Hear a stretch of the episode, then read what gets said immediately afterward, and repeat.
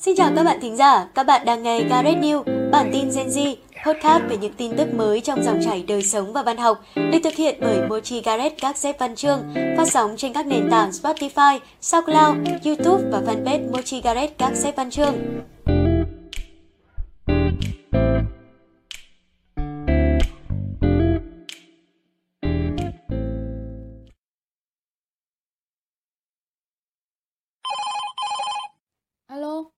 Tổng đài các sách văn chương tại Hà Nội xin được kết nối tín hiệu với MC Khánh Linh ở Phú Yên. Không biết là Khánh Linh đã sẵn sàng để gửi đến các bạn thính giả lời chào đầu tiên chưa nhỉ? Xin chào Quỳnh Anh, xin chào các bạn thính giả đang lắng nghe số podcast đầu tiên của Moji Scarlett, các xếp văn chương. Thanh Linh cảm thấy thực sự rất vui vì được là người đồng hành cùng Quỳnh Anh và các bạn thính giả trong số phát sóng lần này. Còn ngay bây giờ thì hãy cùng đến với WhatsApp Gác để cập nhật những thông tin mới nhất về văn học và đời sống trong thời gian vừa qua nhé.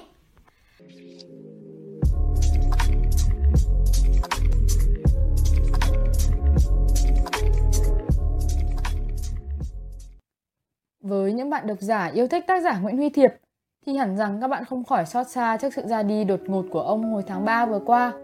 Và có thể nói, Nguyễn Huy Thiệp là một hiện tượng hiếm của văn đàn, một cây bút nổi bật trong dòng chảy văn học Việt Nam đương đại với những tiểu thuyết, truyện ngắn, kịch có góc nhìn rất mới, rất táo bạo như Tướng về hưu, Muối của rừng hay là Không có vua. Và mới đây, ngày 4 tháng 7, công ty cổ phần văn hóa và truyền thông Liên Việt phối hợp với nhà xuất bản Dân trí và Gallery 39 đã tổ chức lễ ra mắt cuốn sách trực tuyến về Nguyễn Huy Thiệp. Cuốn sách dày hơn 200 trang, được thiết kế theo ý tưởng của họa sĩ Lê Thiết Cương, một người bạn thân thiết của nhà văn lúc sinh thời. Đây là tập hợp những tản văn, ký, phê bình văn học, phỏng vấn và thơ của các tác giả về con người và tác phẩm của Nguyễn Huy Thiệp. Trong những tháng đầu năm 2021, 10 tác phẩm văn học tiêu biểu cho nền văn học Việt Nam vừa được nhà xuất bản Kim Đồng tái bản để giới thiệu đến độc giả cả nước.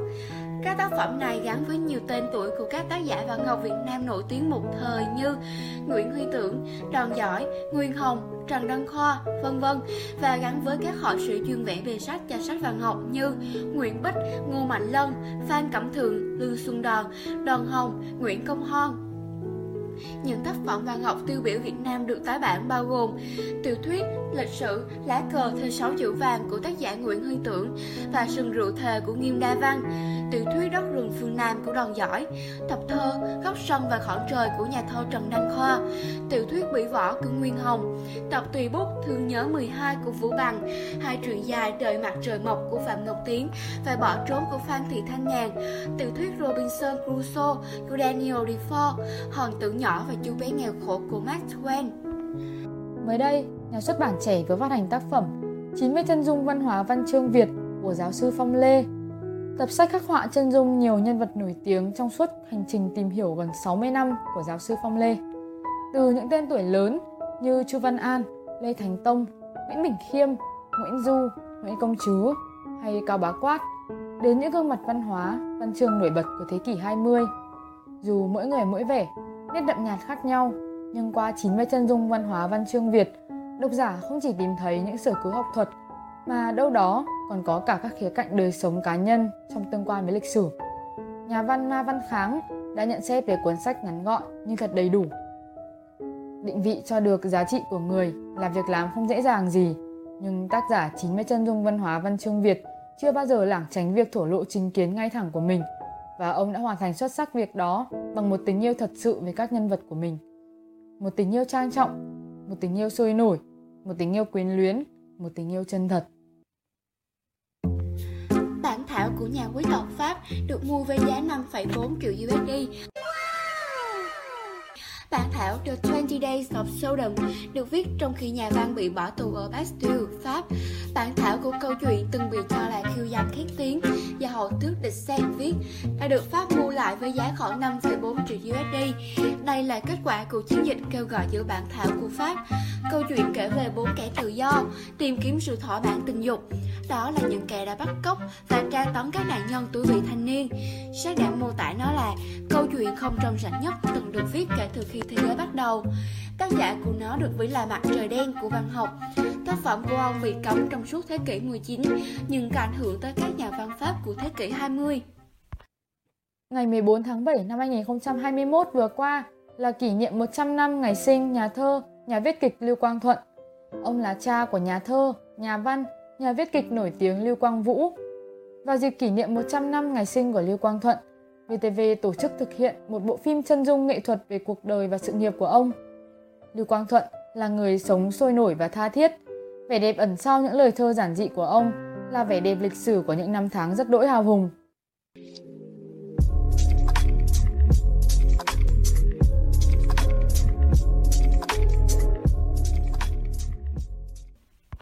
Chuyển sang tin tức đời sống, trong những ngày này, tình hình dịch bệnh ở thành phố Hồ Chí Minh đang có những diễn biến rất phức tạp. Câu chuyện về Hà Nhi, một cô gái 25 tuổi đang làm phun xăm thẩm mỹ, đã tình nguyện trở thành một lái xe cấp cứu không lương, chở hàng trăm F0, F1 đến bệnh viện, khiến nhiều người vô cùng xúc động. Cô nàng hiện là thành viên của nhóm thiện nguyện Nhất Tâm. Như chia sẻ, những ngày đầu khi mình chỉ làm phụ bếp, tuy nhiên khi nhóm thiếu tài xế, mình đã đăng ký tham gia vì bản thân cũng biết lái xe từ trước. Mới đầu, mình gặp một chút khó khăn nhỏ trong việc mặc các bộ đồ bảo hộ, rồi các cách khử khuẩn làm sao cho an toàn, vì bản thân không phải là nhân viên y tế hay những người làm trong ngành y. Dù làm việc vất vả, cô và các thành viên trong đội vẫn luôn giữ một tinh thần lạc quan. Vừa qua, hình ảnh chàng trai 9X kể chuyện qua những bức vẽ móng tay trong thời kỳ đại dịch đang thu hút sự quan tâm lớn của cộng đồng mạng. Anh Phát đã vẽ những bức tranh sống động, mang nhiều câu chuyện đặc biệt trên những chiếc móng tay nhân tạo có kích thước nhỏ.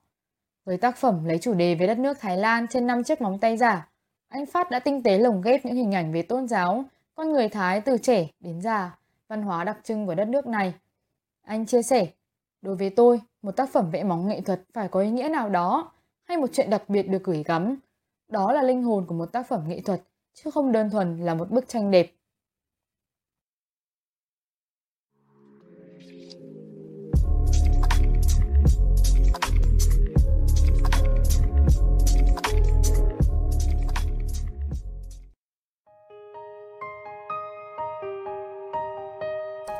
Quỳnh Anh này, không biết là cậu đã từng nghe đến tên của tác giả Hà Nhân chưa nhỉ? Ồ, có phải Khánh Linh đã được vũ trụ mách bảo đúng không? Chứ người bình thường thì không thể nào nói chúng tin mình như vậy được. Bởi vì Hà Nhân chính là idol của mình đấy. Nói nghe nè, tụi mình tâm linh tương thông quá trời luôn. Vậy nên là trong số podcast đầu tiên lần này Chúng mình sẽ cùng kể cho nhau nghe về những câu chuyện xoay quanh tác giả Hà Nhân nhé. Ừ, Là học sinh thì chắc hẳn là chúng ta không mấy ai lạ lẫm với tờ báo Hoa học trò Đặc biệt là chuyên mục trò chuyện đầu tuần của tác giả Hà Nhân. Trong khoảng thời gian chia tay nhà trường tạm xa sự trở che và bao bọc của gia đình thì có lẽ đây là thời điểm khó khăn với nhiều người. Khi mà chúng ta buộc phải đối diện với cuộc sống mưu sinh, tập làm quen với vô vàn mối quan hệ mới, có những lúc tâm hồn mình yếu đuối, hẳn rằng ai cũng muốn tìm cho mình một điểm để tự nương nhờ. Và khánh linh ạ, văn chương của hà nhân đã nâng đỡ rất nhiều trái tim trẻ như vậy đấy. Đúng rồi Mỗi khi đọc văn của tác giả Hà Nhân, mình lại có cảm giác yên bình đến khó tả. Những lời tâm tình, thủ thủy được rút ra từ một trái tim ấm nóng, yêu đời, thương người. Đọc văn Hà Nhân, ta bắt gặp ở đó nhiều chiêm nghiệm thú vị về cuộc sống. Đây thực sự là món quà tinh thần giá trị cho những ai đang chập chững bước vào đời. Mà Quỳnh Anh này, đọc văn Hà Nhân nhiều như thế, Quỳnh Anh có đặc biệt ấn tượng với tác phẩm nào không nhỉ? Có chứ, thông qua số postcard này thì mình cũng muốn giới thiệu đến các bạn thính giả tuyển tập tản văn của tác giả Hà Nhân, bao gồm ba cuốn sách Bay xuyên những tầng mây, Ngày trong sương mù và Sống như cây rừng. Mỗi tác phẩm đều được sắp xếp theo chủ đề riêng biệt, thú vị, tạo cảm giác tươi mới, khác lạ sau mỗi lần lật trang. Và nếu như Ngày trong sương mù bao gồm những bài viết về khoảng trời ký ức của tác giả, Bay xuyên những tầng mây lại giống như khúc ca bốn mùa về tuổi thanh xuân ngập tràn cảm xúc thì Sống như cây rừng lại là những lời chia sẻ mộc mạc giản đơn, hướng tới cuộc sống tốt đẹp, trần thiện mỹ. Tuyệt thật, mình cũng mê mẩn mấy cuốn này lắm. Mặc dù là tác giả thuộc thế hệ đầu 7X, nhưng chúng mang trong mình một tâm hồn vô cùng nhạy cảm với thế giới. Từng mùa hoa, cái cây hay cơn gió lạnh đều được chú gửi gắm rất nhiều thông điệp. Những điều tưởng chừng như khô khan, kinh tế, xã hội, bỗng chốc trở nên mềm mại, mượt mà, đi vào lòng người một cách tự nhiên đến lạ lùng. Mà Quỳnh Anh này, Đọc nhiều sách của Hà Nhân như thế, yêu thương tác giả như thế, cậu có ấn tượng đặc biệt nào với lời chia sẻ của tác giả sống như cây rừng không? Có chứ, mình nhớ chú từng chia sẻ rằng Tôi cũng từng là một chú bé thò tay vào hũ kẹo Muốn nhiều nên nắm một nắm to. Cuối cùng không rút tay ra được. Khi lớn lên, tôi dần biết khoảng trống có giá trị của nó. Mình giữ bàn tay cầm nắm ít thôi Thì cả cuộc đời mình sẽ được nhiều hơn. Trong nhiều trang sách, tôi đơn giản chỉ chia sẻ Chứ không dám đưa ra lời khuyên Với lại, tôi không nghĩ trẻ người thì non dạ Năm tháng dày lên không hẳn đã thổi bùng ngọn lửa khao khát điều tốt đẹp triết lý mà không khô khan Quỳnh Anh nhỉ? Nếu bạn thính giả nào muốn tìm hiểu thêm về tác giả Hà Nhân thì các bạn có thể tham khảo bài báo với tựa đề Cùng Hà Nhân đi qua những năm tháng dại khờ của báo tuổi trẻ nhé. Thành Linh và các bạn thính giả thân mến, 8 năm qua, các bài viết trong chuyên mục trò chuyện đầu tuần của Hà Nhân đã trở thành người bạn gần gũi, cùng đi qua những tháng ngày trong veo của tuổi trẻ, để sẻ chia, để thấu hiểu và để truyền cảm hứng. Ở đây mình xin phép đọc một đoạn trích của tác giả trong cuốn Bay xuyên những tầng mây. Trong mỗi chú bé đều âm mỉ giấc mơ bay lên, nhưng khi lớn lên, đôi khi những tầng mây thâm thấp thôi cũng khiến ta như bị che khuất tầm nhìn. Tệ hơn, những tầng mây sũng nước thậm chí có thể che khuất cả những giấc mơ để nến khát vọng của mỗi người. Một ngày mây mù có thể khiến ta yếu ớt, bi lụy. Một chút thất bại cũng giống như mây mù kéo đến, có thể làm em rút vào tổ kiến u uất, bi quan ai đó nói rằng cách tốt nhất để hóa giải khó khăn là đi xuyên qua nó đi xuyên qua mây mù bằng giấc mơ phi công giữ gìn từ thơ bé đi qua gian khó bằng lòng lạc quan đi xuyên qua u mê bằng khao khát hướng đến trí tuệ thông sáng đi xuyên qua thất bại bằng sự điềm đạm trưởng thành. Nghe Quỳnh Anh đọc mà mình cảm thấy cảm động hết trời luôn. Tự nhiên thấy có thêm động lực để tiếp tục con đường văn chương phía trước. Dù nhiều trắc trở nhưng đi xuyên qua những tầng mây Chắc chắn mình sẽ đến được miền đất hứa. Chắc chắn tụi mình sẽ hạnh phúc, phải vậy không? Đúng rồi Khánh Linh ạ. Mình cũng tin là như thế.